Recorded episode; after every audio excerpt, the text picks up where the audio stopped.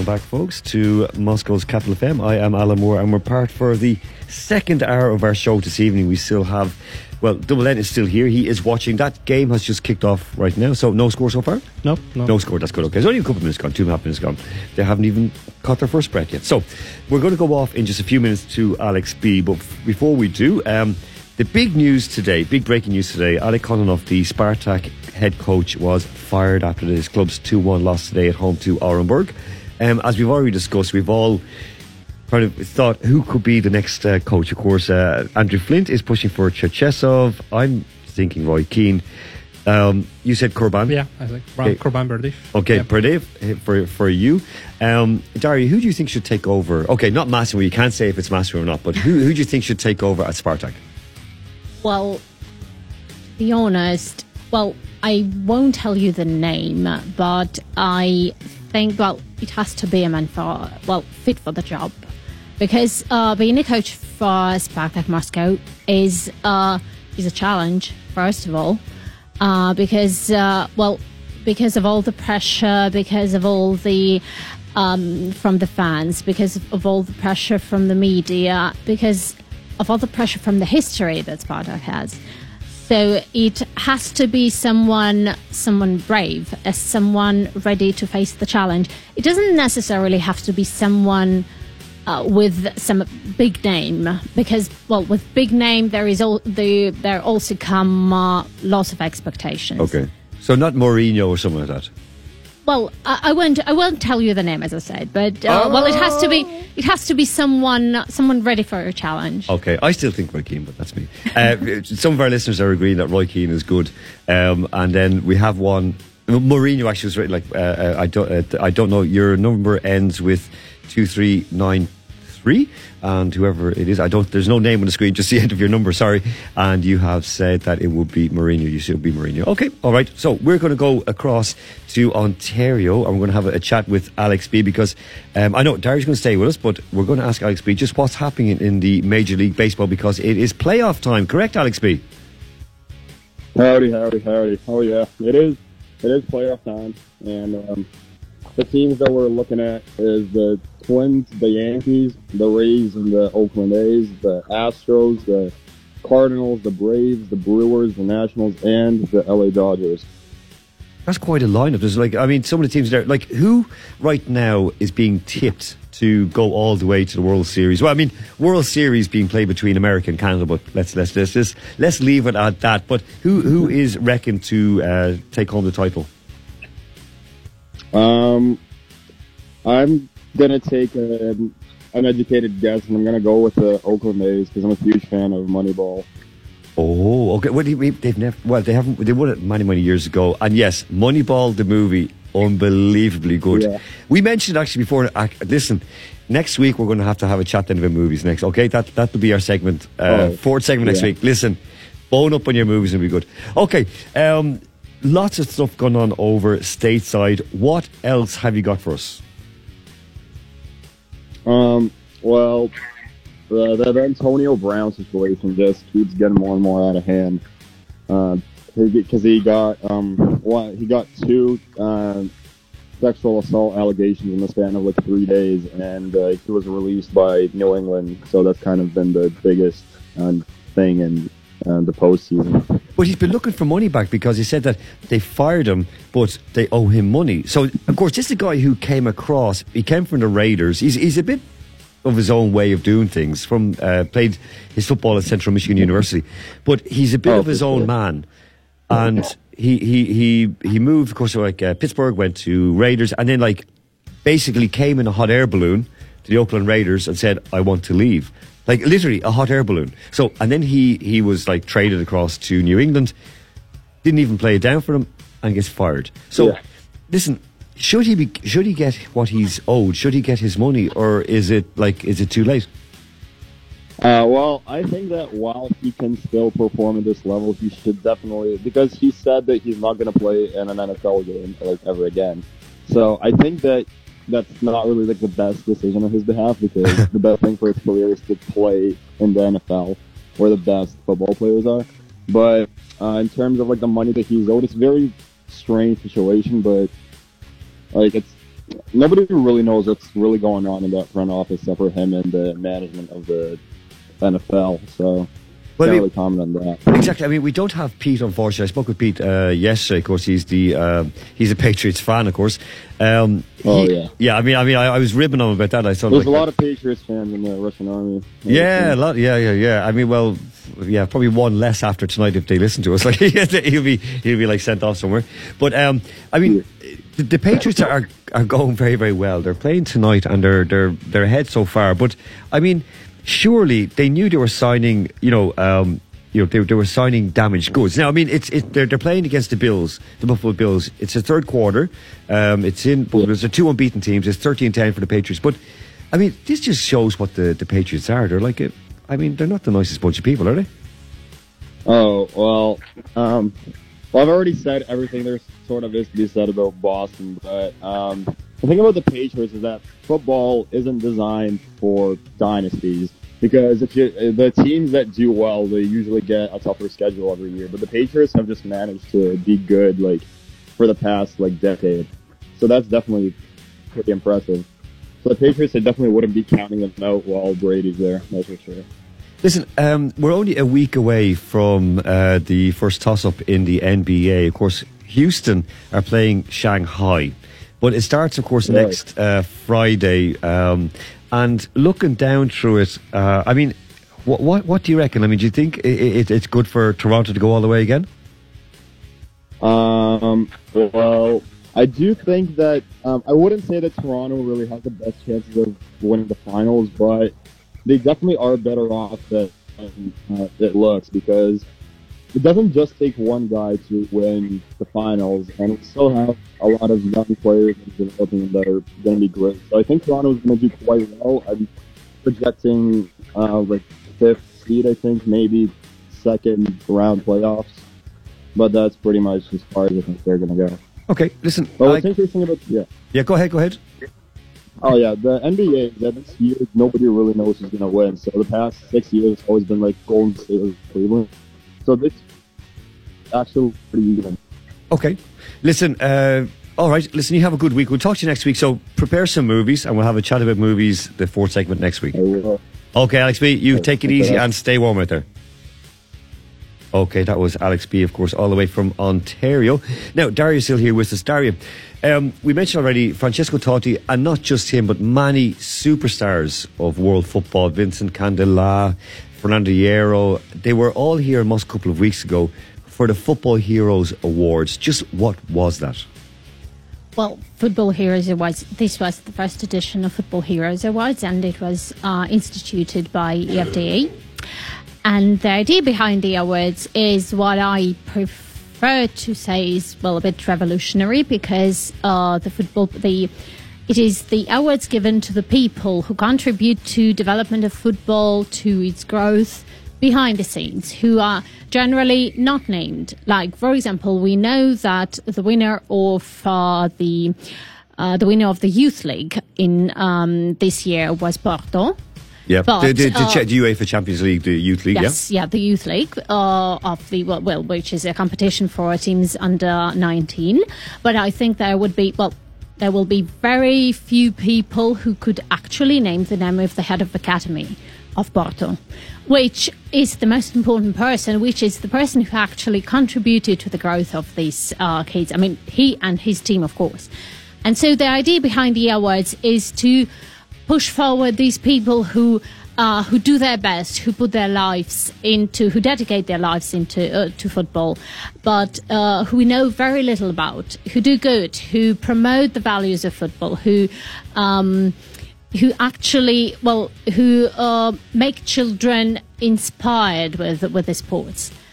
And uh, the jury of the awards is, uh, well, I believe the most competent one. Uh, the jury are the EFDA members, are the ex uh, football players, people who know what it is about, who know uh, who who know football inside out, and um, we, we believe we, they are the best to judge. So they're basically the people who have come through the system, worked in the system, and basically know where the real heroes are. Exactly. Yes. So I mean, we, we were speaking about that. I mean, some of the, some of the awards. I mean, there was the the, the best referee Yeah. um, was a Russian referee and not a man. yes. Yeah. And I mean, Uh, and, and after that, I mean, because we like I interviewed her on the stage, and she was absolutely wonderful, Anastasia, and um, we were discussing like what would be what would you like to referee? She'd refereed in the Women's World Cup. She's refereed in you know, in, in the Women's Champions League as well. Yeah, she was the referee of the Women's Champions League final this But a strange thing happened the week before that. A, a kind of a silly statement from was it the Russian Football Union or the Russian Premier League? They made a statement, and then something happened after the awards. Yes, before it was announced that no female referee would be um, would be the referee of the games in uh, the first league and the Russian Premier League and the first league as well. Uh, but later on, as far as we know, uh, this uh, this has been changed, and as far as I believe, that Anastasia is getting prepared for for her first game in some serious men football. Well, I mean, it was great because I mean there was some real, let's say, shakers and movers, like people from the very, very top, very influential people at those awards.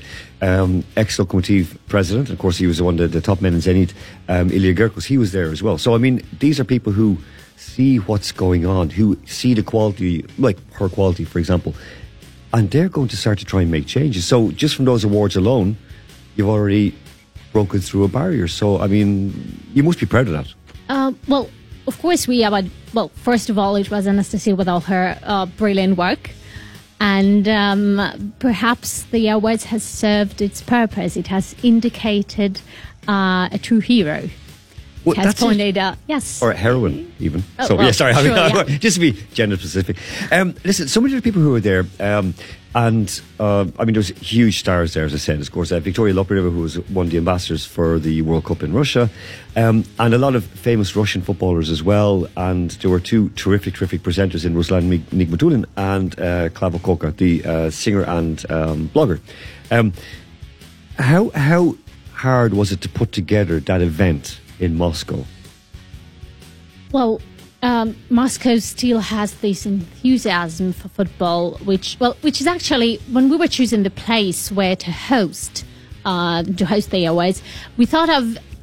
Uh, we thought of the fact that um, before the World Cup, there are lots of events happening in the country, but after the, once the World Cup is finished, uh, there is this enthusiasm, this um, uh, this quench for for football and for football events. But there are well, well less less of them of course happening so we wanted to use this enthusiasm for football that is um, that is still well we still breathe in the country and uh, to host this event here um, it was well uh, as as everything uh, as everything good in life uh, it, it has been challenging uh, but in the end um, well I believe that well it uh, it went very well everybody enjoyed it and um, since, as you have um, correctly pointed out, it has already started serving its um, uh, well, its its purpose. Exactly. So it's paid So, off. And is it just just to, to, to a question that a lot of our we've like we, we'll have we've already questions coming in right now. Um, but what simple question: How did you get involved in this? Because this is like a huge organization. You're a girl from Moscow, and you're involved with this truly, really, really great, worthwhile organization. How did that come about? Um, well, uh, I have. Well, I started watching football at the age of 14, 13 to be exact. I fell in love with the game, and I have always been lo- looking for um, for working in this in this world, and I immensely enjoyed it. And once I once I had an opportunity, I jumped at it. Okay, and oh, brilliant. I mean, um, how? Uh, what one question came in. Uh, I, I think it's from female. What's it like to work with Totti? Um, Francesco is a fantastic person. You speak Italian, though, don't you? Yes, I Yeah, do. okay. Uh, Francesco is a fantastic person. He's the type of person who would um, who would apologize coming into a room where he's a star guest. Oh, he's quite humble. Guess, Um, Yes, yeah? Okay. uh, yes, he is. Uh, he's a very, uh, very generous from all points of view, a human being. So he's really well. He's a fantastic person, judging by the fact that uh, he's one of the mm, one of the probably the last Mohican, uh, because he he's, he was he's the person who dedicated himself to one club. Yeah, of course, one man club played with AS Roma his whole career. Yes. The- a que- question: um, What next for uh, the IFDA? I mean, will there be further events here in Russia? Because they had like a, a football event as well before the awards. So, as in like a football match before the awards. What else will be held in Russia? Like, can can you tell us? Or are there any events planned? Um, well, we are organising different well events all around the world. So we will be having uh, some events in China, in the Middle East, in Europe as well. So we are working worldwide, uh, but we will not forget Russia, of course. Uh, we are now working on some projects uh, in Russia and in uh, ex-Soviet Union countries as well. So I hope that um, we will give you some news very soon. Okay, all right, Terry, just there we're, we're going to go to a break right now. Um, double N, there is a score. Yep, yep, there is scores. So Real Sociedad scored one. So and it turns out that they're standing on the first place in La Liga. They're top of the league. Yeah, if Nice they one. can Okay. maintain the score. Very, very good. Big, big changes there in La Liga. Okay, we're going into the break right now. So, uh, to sort of get you moved in before we talk to Killian O'Connor, this is Hands Up on Merk and Kremont featuring DNCE. Back after the break. Capital Sports with Alan Moore. Hey, standing in the bed we made. Guess I never felt the part. I'm kicking all the sheets away. Oh, I'm jumping up and sinking shit. I guess I should've read the stars. I would've known that it would end like this. Oh, you never made me decent. Oh, you never made me strong. Oh, you never let me finish. No, you never.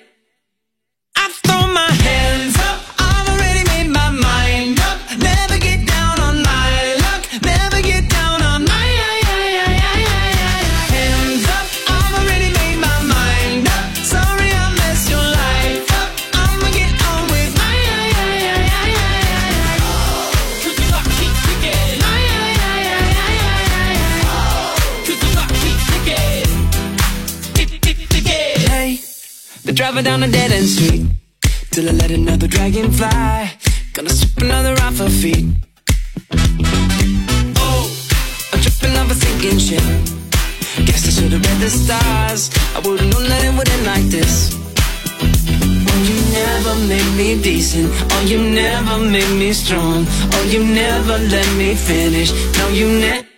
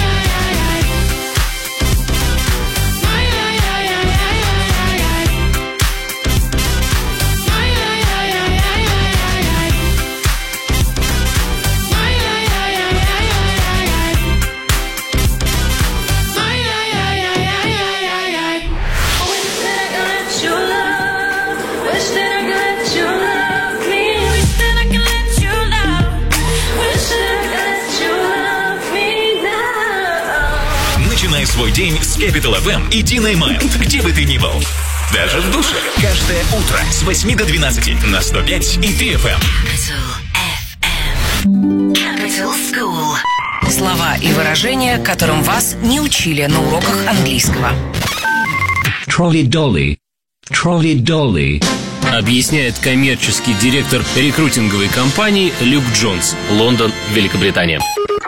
Обычно стюардесса – это тролли как тележка, долли как вот девушка. Иногда это тоже может быть на поезде, который приходит и а, раздает, продает еду, напитки. Trolley Dolly. Capital School. Capital FM. Back to the music. Now. Capital Sports. With Alan Moore. Okay, welcome back, folks, to part five of Capital Sports here tonight. Um, we were just, I was just looking at that trolley dolly, that last thing, trolley dolly. So trolley dolly is such an insulting term, but I won't, I won't go there. Um, I really, uh, I don't, I don't like it. Anyway, um, Daria Voloshin is here, here with us, and Daria, we were before we came back on air, we were discussing about what things you guys are doing for footballers. So, of course, we spoke about that. A lot of these guys, you know, they're not, they don't have life skills, um, they're not tooled up for life. So, what are you doing to get them kind of like on track?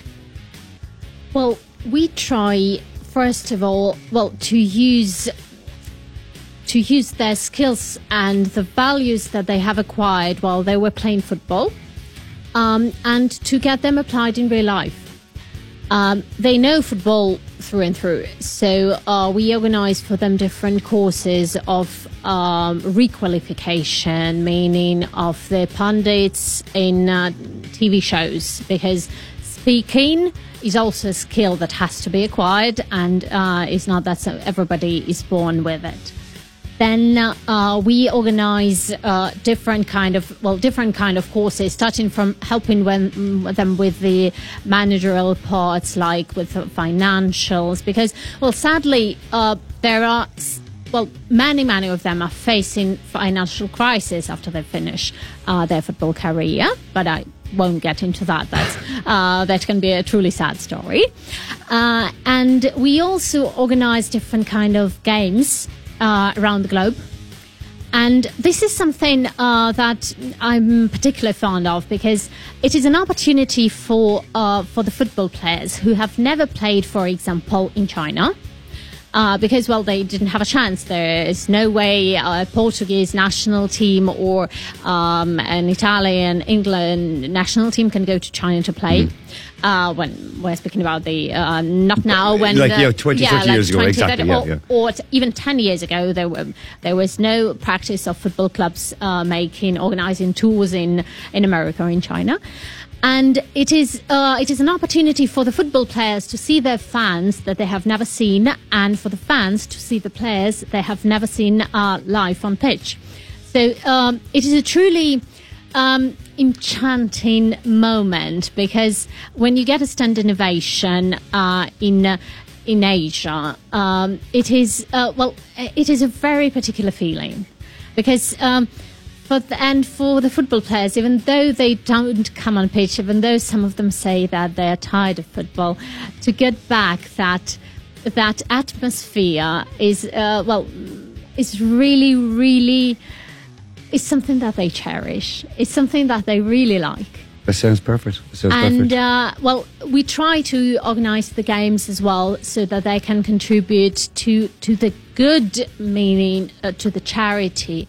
Uh, for example, uh, one of the games, one of the big games that we organized this year was um, in Rome on the 2nd of June. Uh, there was a game of um, Pro 6, uh, which is a 6 to 6 game, uh, very intense. It is um, a kind of sport that we, we, we are promoting because mm, because this is the kind of sport where the legends, the ex-football players, can show the it's not. 11 aside, so they, they Yes. can they, they have the legs for like a small sided game. Yes, And- they and- have the boards. And uh, oh, the board. Okay, so it's kind of like okay, it's like Yes. board in. So there are practically no pauses in the game.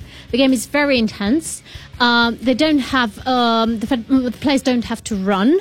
Which means that they, um, well, it is not so physically exhausting as the 11 to 11 Okay. uh, game. And this is something, well, it is a show, to be honest. And we organised a kind of show in uh, Rome on the 2nd of June, and it was for the good cause. Um, the part of the um, income of, from the game was donated to the Bambino Gesù Hospital. Oh, good. Okay, it's the Children's Hospital. Yes, in- yeah, in yeah. And uh, it was well an all stars game because it was um, Francesco Totti France versus Luis Figo France. Okay. Um, the project named the, Nam- the Night of the King. Very, very Um, good. So it was really, um, it is really well. It is a show that does the good and also that is immensely enjoyed by the players. Perfect. Truly good, good cause. Listen, Dario Voloshin, communi- Communications Director for IFDA and General Director of the GLS agency here in Moscow. Thank you very, very much for your time. You're welcome. Thanks to you. Okay, so we're going to go across right now to our rugby correspondent, Killian O'Connor. Killian, you're, you, you had a cold shower before you come on air, so you're ready and able for us. Absolutely, but I don't think there's a, a, a cold shower in Ireland that could um, wake us up from the nightmare that was Japan. Oh my Christ! I tell you, listen. I, I, I mean, having having worked in Europe, from Germany to Croatia, Bosnia, Serbia, and here in Russia and the Baltics, I was certain that, that Ireland sold that game. I'm sorry. I'm sorry. I'm, this is what I felt. This is what I felt. Am I wrong? Well, you know, I, I'm, I'm I'm certain there there are a lot of work-ons and uh, and learnings that Ireland can take from from that game, Alan. Okay, where did it all go wrong for Ireland? It wasn't. Okay, they rested some players, but Ireland are still good enough. They're the number one team in the world, for God's sake. They're taking on Japan. Hosts or not, they should still be putting up at least 30, 40 points on them, shouldn't they? Yeah, I, I think personally, I think the where it went wrong was four years ago. Um, we weren't good enough four years ago. Joe Schmidt even said after a Japanese game that one of the things he, he felt was that we didn't have the the strength and depth that was required, and that that showed in the quarterfinals four years ago. You know, having having to blood uh, out half against Japan in the World Cup and I think he, uh, Jack Carty only played one 80 minute uh, game at half previously for Ireland. That is absolutely ridiculous. I mean, it showed Um, at the end, Killian. I mean, when when Ireland could have, I mean, they had the ball, so the ball was not going to go dead, or the, ball, was- the game was going to end until the ball went dead, and Carty got the ball and just kicked it into touch to get a losing bonus Yeah. point.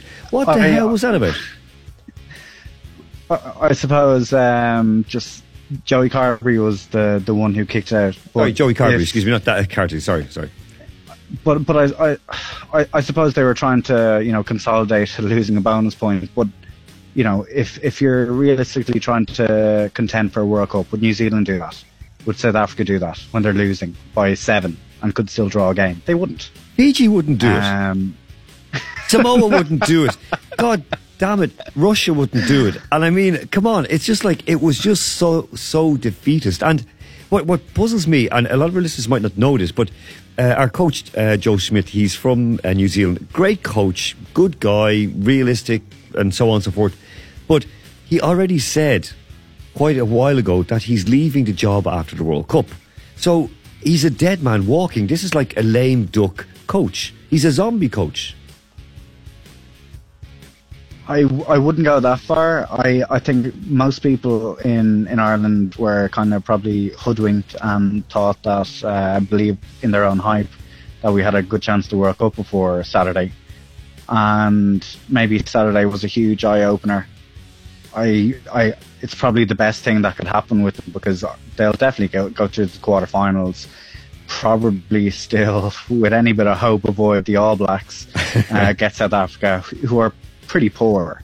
Um, you know, I, I, I suppose one of the things that we may or may not get into is that, you know, realistically there's only eight or nine teams that play rugby and that can fund um, a, a team that can actually um, go to World Cup and perform. Um, no, no kind of slight on Japan, but they're they're they're not contenders, and they will I, I don't think they'll beat Scotland. I think Scotland will probably beat them with a bonus point and possibly consign uh, Japan to uh, an early exit, like England when they hosted the World Cup four years ago. Um, it, it, it's probably the best thing that could happen to Joe Schmidt and, and Ireland. They're they're complete underdogs now. Nobody is talking about them as serious contenders, and they're gonna waltz into the the quarterfinals. They're gonna be underdogs because of what they've done. Um, no matter how many points they're gonna put on Samoa uh, or Russia, um, and and you know it's it's not as if you know like you said Joe Schmidt is leaving. There's no um, there's no kind of expect. There's a lot of expectation, but that is completely diminished since, since Saturday morning's uh, upset, and uh, you know it, it's very strange having having lost to Japan to come out and say that we're possibly in a better position. Well, I mean, no, I mean, I, I think actually Ireland always play better as underdogs. Okay, that's that that that's just a fact. Now we know that tomorrow Scotland are playing Samoa. That's a one fifteen kickoff here in Moscow. Scotland should win that. I mean, it can't be as bad as they were against Ireland, but you never know. But when you look today, Wales Wales beat like yo Wales beat Australia. Um, Georgia, our neighbours here, they they they put thirty points up on Uruguay. Uruguay pulled off the shock of the week for me. I mean, I think that that all the shocks they played a beautiful brand of rugby. So you've Wales winning. Of course, England are continuing to win. They hammered poor old USA the day. But you've got Scotland tomorrow. Now, Scotland win that. Um, and all of a sudden you kind of look around and go, come on, you have to beat then Samoa. Samoa are no easy team as well, though. Yeah, they're not. But uh, I think one of the things that you, you mentioned, like you mentioned Uruguay and you mentioned Georgia against Uruguay, the, the I think it's a is it was it a four day turnaround? It's absolutely ludicrous when Yeah. you think of the the physicality involved in a in a rugby game. Especially, especially against you Fiji, think- you know. But but especially like let's say for Georgia and Uruguay, their their players aren't maybe even Fiji, they aren't to the same level as the the players in their group with Australia and Wales, who are very used to playing huge games week in week out and bouncing back. like you're the, the last time Uruguay played uh, a tier one nation was four years ago in the World Cup. And the next time they'll play a tier one nation will be four years time in a World Cup. Yeah, I mean it's, it's it's it's ridiculous. I mean, they're playing this like the, the the league that includes like the Argentina B team and so on. Like, I mean, like it's it's it's it's a mess. Now, listen, looking ahead, Ireland on uh, Thursday, of course, are playing uh, our home nation here, Russia. Now, Russia have lost their last five. Um, uh, you know, Ireland were in decent-ish form coming into this, despite the, the walloping they got against England in Twickenham. That that game kicks off on Thursday, one fifteen Moscow time, so lunchtime. Should any locals bother using their lunch break to go and watch that match with a bit of hope? No. Okay, all right, that was It- good. it's it, it, it's going to be a white like there's n- in in uh, you know you, you saw it when Man City you know to use a kind of analogy Man City got beaten bounced back with 8 0 um, of Watford Ireland are going to just rack up the points you'd expect now everyone thought they'd beat Japan so let's not uh, hope too much but they're going to win with a bonus point and just move on um, Because I mean, this is the second time they met in the World Cup. They, they met in the World Cup um, um, eight years ago, wasn't it? Wasn't it eight years ago, 2011? Um, Ireland played Russia as well. And Ireland won. They won well. They- was that right? It was, it was eight years ago, correct? Yeah, yeah. I I suppose with with any team, it's you know maybe less so for Ireland, but uh, if we go back to let's say Uruguay, or Georgia, and um, Namibia, Canada, like can you can you put amateurs up against players from New Zealand or South Africa who, you know, rugby is their be all and end all and surely there has to be a, a some kind of a health and safety issue in, involved for players that are amateurs going up against um, players that you know bench press probably double their weight uh, you know every day they go into a gym Okay, di- okay. There's three questions now. Before we go away, I I have three questions for you. First one is this: um, you're talking about that, like, so there's eight, well, say eight, maybe nine nations at the top of World Rugby who can compete with each other. Okay, so that's that is a fact. That's just a fact. Um, because we're, we're we're waiting. Like this this tournament won't end until November, so we still have all of October to go. So. Should it not just be brought down to eight nations and kind of a, a conveyor belt system into it? I mean, is this just a waste of time right now? Yeah, wouldn't you? Wouldn't you love that? Well, I'd be know, afraid Ireland would- would get relegated. It would get, it would get rid of the next two weeks that are completely pointless. Um, apart from maybe deciding who who qualifies between Argentina and France, whoever. Um, probably probably France. You can't see England losing both those games. Um, and if it comes down to a head-to-head, France have it over Argentina. But it's it's it's ludicrous. Like you could rewind to 1987, and it's the exact same teams that are uh, competitive. No one has come through. You could say Argentina uh, have come through since then, but on the other hand, Fiji, Samoa have waned since the the dawn of professionalism, and nothing has been done. Where rugby have continuously said that you know they've they've put money in coaches into Fiji, who are the kind of leading example of the Pacific Islands, but you know they can't tackle, they can't kick. Um, what are those coaches doing? Exactly. Well, look, you know, that- sure, that's you- it. It's, it's, it's, it's, and basically all these players then end up being, um, you know, sold off into bondage in Australia, New Zealand, turning up, playing for England, playing for Japan. Japan had what, 13 of their 31 man squad, not Japanese. Their captain is Australian and New Zealand. I mean, it's okay. I, I okay. Um, the other thing, before we, we before the World Cup, we discussed the, the issue around doping, um, and it was kind of brushed under the carpet very very quickly because we saw the picture of the South African team just absolutely ripped. I mean, ripped to pieces. Um, is that what these smaller nations have to compete with? Do they have to try and get to that level as well in terms of the physical and the chemical performance to get there? Well, you know, I, suppose when when the question was asked of uh, World Rugby about whether there was a, a a problem in doping within the sport, in um, they kind of fobbed it off. But at the same time, the U, in the UK, it's probably I, it is the biggest sport that with the most athletes serving bans for doping. Uh, but, So but, they but they're all amateurs. problem. They're all amateurs. Or they're like junior players. I mean, it's, it's mental, but Killian, but, listen. then to answer your question, then it, it's an even worse possibility because uh, those teams that you mentioned are all but amateurs. Oh, there you go. There you go. Listen, Killian, thank you so, so much for giving your time. We're going to get back to you before the end of the World Cup as well because you've got a brilliant take on, on rugby. You're just, you're, you're the kind of guy we need in the show. Listen, thank you so much and uh, fingers crossed that we'll have a good game on Thursday. Brilliant. Okay, thank you. That was Killian O'Connor, uh, our rugby correspondent. So we're going to go wait to the break right now because we're, we're running over time. So this is No More and Prince Karma back after the break. Capital Sports with Alan Moore. She just left her boyfriend, won't be lied to again. Any problem she solve 'em on the floor. Boys are dancing closer, she just wants some closure. Any move they make, she don't take no more. Drinking those fields, go down like water. Nobody's really gonna try to stop her. Spinning her wheels she gets woozy.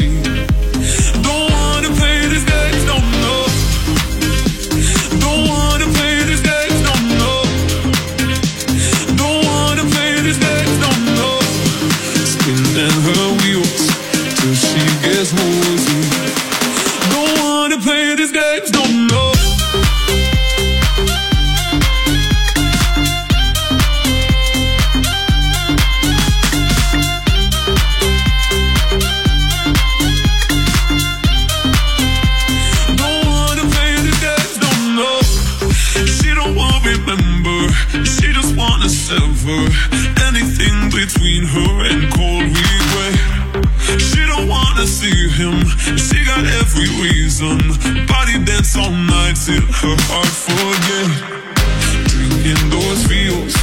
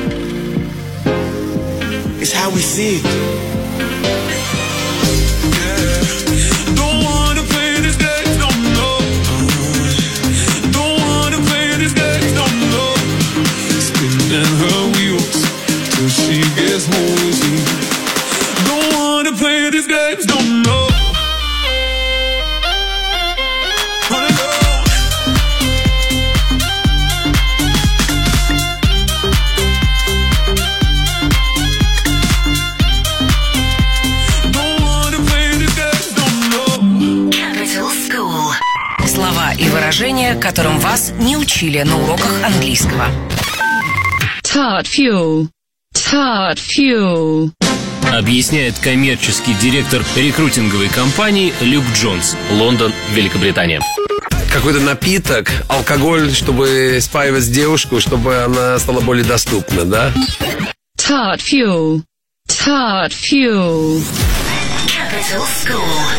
Capital FM. Back to the music. Now. Capital Sports. With Alan Moore. Okay, folks, welcome back to part six. Yeah, I was going to say part three, but it's part six of our show tonight. Um, just, I mean, with, with, with Daria, that's that was a brilliant. interview. Yeah, like, that was what exact- they're doing is amazing. I mean, I was, I honestly, I was honoured to take part in the in the in the whole event, and the people who were there were just so positive. And there's people from from Africa, from Asia, who were just doing so much good work.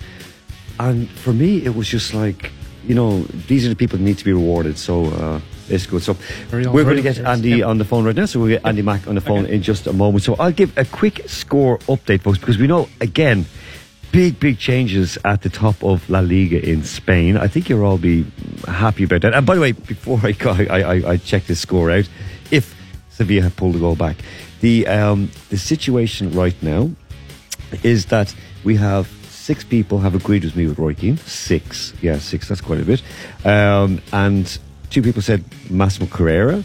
And we, she has escaped. But someone said, can you ask the lady, uh, Daria, obviously, Daria Voloshin, um, who is going to take over because she obviously knows. Well, we, we, we won't get it away. So, a score update from Seville. From Sevilla, it is 1 1. Yes, Sevilla have equalised. So, Real Sociedad, we're sitting on top of the table for just a little while, but there's still, it's it's about 44 minutes gone in the first half. So, we won't be on air by the time the, the game finishes, of course, but, um, well, we can check it. Now, remember, tomorrow evening, um, big game on tomorrow, of course, is Man United and Arsenal. And as we were discussing earlier on, this is huge. United need to win this one.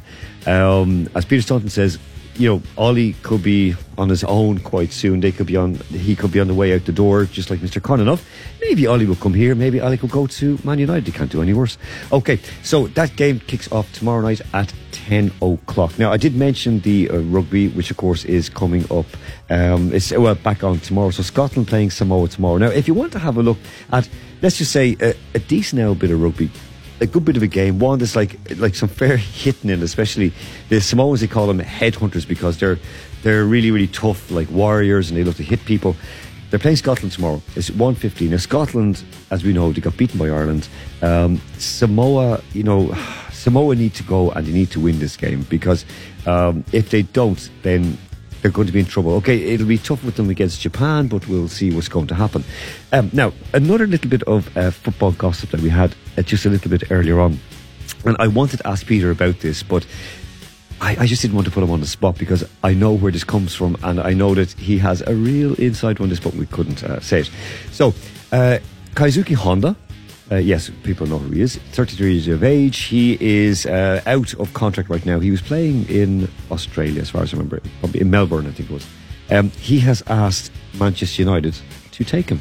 Yes, imagine that. So Keisuke Honda, a very, very good player in his day, but 33 years of age right now. Uh, he is, well, he's looking to uh, get a job. Um, now, Juve are looking, okay, they're trying to get the, uh, they're looking to try to get Emre Can. Um, sort of to bring him back into the, the, the mix in the Juve team because of course the uh, the ex Liverpool player um, he kind of wanted to go to PSG uh, didn't work out so basically you know he um, he, he's kind of like he- he's lost a bit of face there, but they're trying to get him back in. Now, one thing we were discussing not too long ago about David De Gea, the uh, United goalkeeper. His contract, of course, is up in uh, is up in June, I think it is. His own coach, his personal goalkeeping coach, has left. Now, he said basically that he has been getting blamed and it's not fair, so he's quit Manchester United. It looks like David De Gea will be on the way out as well. So 1 1 in that game, still at half time right now. And we have Andy on the line? Yep. Okay, Andy Mack, you're back. How are you doing? Very good. How are you guys? All right. What was that sound? what happened just now? Did you sit on something sharp or pointy? Um, if I did, I won't admit it on the radio. All right. Listen, Andy Mack, um, big question. Spartak are now coachless. I've, I've proposed ex Celtic star Roy Keane should take over the reins. What do you reckon? I mean, if he's within the budget, I think um, I, I, I do think they maybe need to look for um, a little bit of an international edge to attract the players again. I mean, there's there's, there's too much change. If, if Roy Keane comes in doesn't fit what's going on, I think questions need to be asked not about who the coach is at the moment. I think there needs to be an internal look within their own windows as to why there's so much so much change so that why turnover is happening so quickly before they go and appoint uh, someone rashly. Um, Keane could be an interesting one, um, but I don't see him staying longer than six months. Whether that's because he fails to deliver results or he's going to be too abrupt for the people upstairs. It's, it's, it's a tricky one, but I, I certainly think they need to maybe bring in um, a, a, foreign coach to try and attract a few players in um, because they're only four points above relegation right now, and it's, it's looking quite serious. Who would you suggest? Who would you suggest, Andy? Like, I mean, because you, you, you are very, very well read on the coaches who might be tempted in. So, who would you suggest, or who would you recommend if Leonid Fedun is listening tonight? He's, you know, he, he wants to try and get Massimo Carrera back in just for his own ego, but who would you suggest should come in? Well, I think Carrera would probably be a bad idea. I don't think I would. I'd be. I'd be looking backwards, although he did a fantastic job. Um, it's a difficult one because all of the coaches that you sort of think to yourself right now, okay, they might they might fit the bill.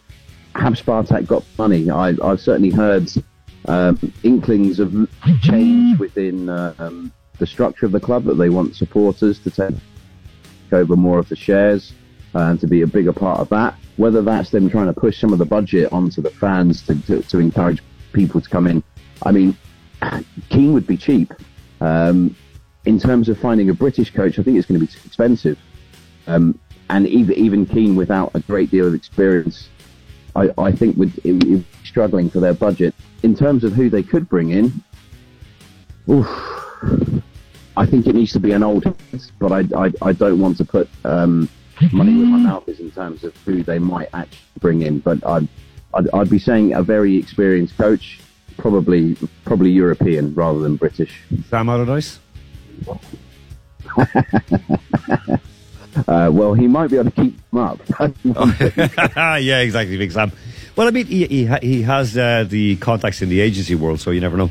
Um, okay, listen. Um, moving away from that right now. Sorry.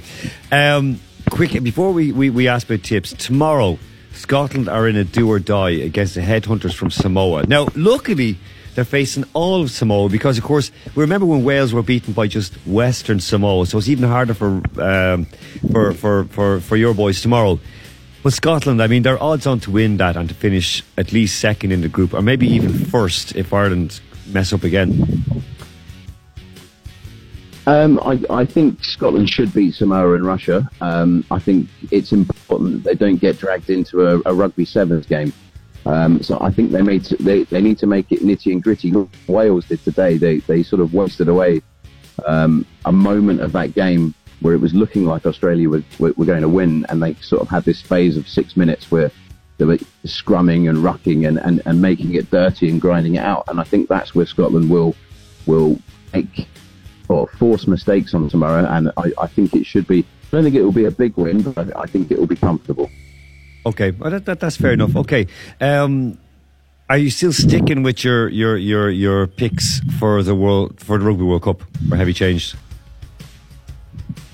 In terms of who's going to win, Yep. No, I still think New Zealand at this point in time. Although there might be a few people now backing Japan. very good, very good. Well, I mean, okay. Um, listen, moving uh, not that far away from Japan and a little bit closer to you, I guess. Um, in Qatar, the World Athletics Championships are taking place. Now, we know that Seb Coe was basically given, um, let's just say, a, a very soft soap, soft and soapy interview uh, by the Sunday Times or the Times of England saying about how much he's how much good he's done and so on and so forth, even while people are still being found out to have been, you know, dodgy and paying this and paying that and taking bribes for the events to be held. It, it, it's so bad in Qatar that the uh, the marathon, of course, the 26 mile race, had to be run in the early hours of the morning because of the heat and the humidity. And it was still about 38 hours, uh, 38 Celsius or something, wasn't it? It was absolutely Exactly. ridiculous. And how many how many uh, runners had to pull out? I think it was 28 had to be hospitalised after the race. Yeah, I mean, at, at, at that point, it's it's a really difficult one for organisers as to whether you cancel it or not. But you are endangering people uh, having to run that distance. I mean, it's, yeah, it, it, it's it's an eye opener ahead of the World Cup as to, to whether they are going to have to be a bit more careful with kickoff times and certainly how many water breaks they're going to introduce. But unfortunately, in a running race, you can't have everyone stop for a water break. I mean, like 28 athletes couldn't finish. Okay, th- that happens. That happens because they, these people aren't just jogging and sort of wearing a funny tracksuit and a dressed up like I don't know Postman Pat or Barney the dinosaur, um, or Masha and, and the bear. They're, they're they're running flat out like they're flying. So 68 starters in the women's race, 28 failed to complete, um, but there wasn't a Paula Radcliffe among them. You mean nobody peed at the side? Or worse, yeah, exactly. Listen, um, Mr. Coleman, who we discussed here before, who had uh, dodged a number of tests, then got off on a technicality um, that we, we Louise Carver explained why. So this like sprinter from America, he won the uh, the, the the the 100 meters uh, final yesterday. Uh, he's now the sixth fastest time uh, in the world, but he's still not close to Usain Bolt. Should I answer a question? uh, your opinion, maybe. um, I, I think it's disgraceful that that a test hasn't been done. Um, and I think, in retrospect, having run that time, they now should be vigorously testing him and not allowing it if, if he's going to dodge it. Uh, it's it's as simple as that. If, if, athletes are going to get close to world records, I know it's not that close in terms of a of a sprint anymore, but I mean, when when, when you are hitting almost record times, th- th- there has to be question marks, and clearly, um, either people don't want it done, or they are ignoring the facts. Um, I mean, it's it's it, it's it's a money driven sport as well, and they have to have big names coming through to keep it going. In the same way that tennis might go through this phase where once Nadal and Federer and Murray and Djokovic go, who comes next in Oh. terms of revenue and money? That's true. And when Serena goes, what's going to happen? Like, you know. Um, okay, listen, moving away onto tips, we have the Champions League and Europa League back in this week. Loco are hosting Atletico Madrid. There are a few tickets left for that uh, for, uh, game on Tuesday. Um, kick off 10 o'clock here. Loco and Atletico Madrid. I mean, that's, I mean, Atletico, they, they drew the, uh, the, the Madrid derby. Loco beat Zenit. But you're still looking at Atletico to just have that little bit too much for, for the Moscow boys. It's all about getting off to a good start. I mean, I think Atletico away from home will be set up quite defensively anyway, um, and they will want Locomotive to attack. I think if Locomotive can make sure that they're that they're still in the game 20, 30 minutes in, and once they've settled in and sort of got a uh, a grasp on the game, I, I don't at home. I don't see why they've got a chance. So therefore, if you're in Moscow tomorrow, uh, sorry, not tomorrow, Tuesday, um, go and support them, get behind them because they've got a really good chance. Atletico Madrid and a few of the Spanish teams are really stumbling at the moment, and this is a great opportunity for Locomotive to get one foot in the door for European football after Christmas. Listen, that's a great idea. That's a great point because it is the case that they caught Bayer at a bad time and they took took advantage Yeah, of it. So same thing. Um, okay, Zenit Benfica. Of course, that game is on Wednesday. Zenit, like uh, Zenit, should do okay. Benfica are good, but you, you you'd look at Zenit to at least get a draw out of that one, wouldn't you? You would hope so at home. I mean, certainly Benfica actually have quite a good record um, against Zenit, but out of their three encounters, Zenit have won two and lost one um, on on home soil.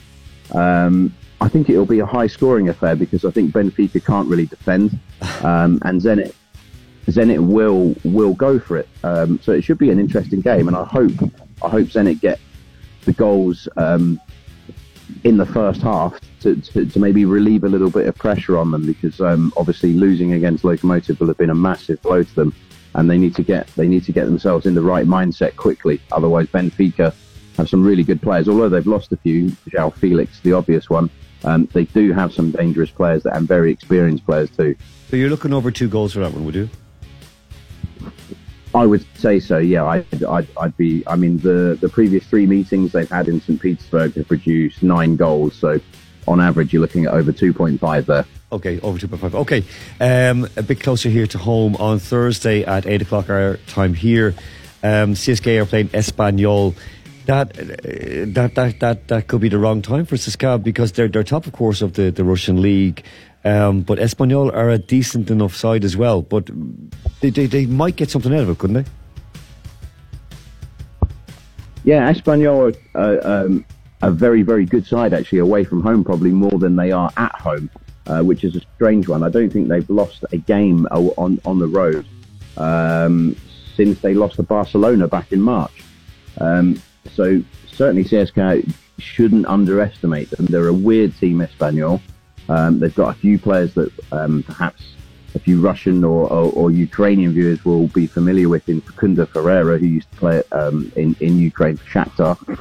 Uh, he's a big danger. Vargas as well up front. So Espanyol have got goals, and CSKA have to make sure that they that they sort that defence out after the Ludogorets shambles. Okay. Um, so I think the first goal in that will be vital. Okay, listen, that's good. Okay, um, Andy, thank you so so much. We'll talk to you next week. Enjoy the rest of your holidays, and uh, well, whatever you're sitting on, you don't need to tell us. Thanks, guys. Thanks, Andy. Okay, that was Andy Mack. So again, over 2.5 in that Zenit game, and local to at least you know maybe get a draw with that game with Atletico. Okay, we're going to go away for the week. Double N.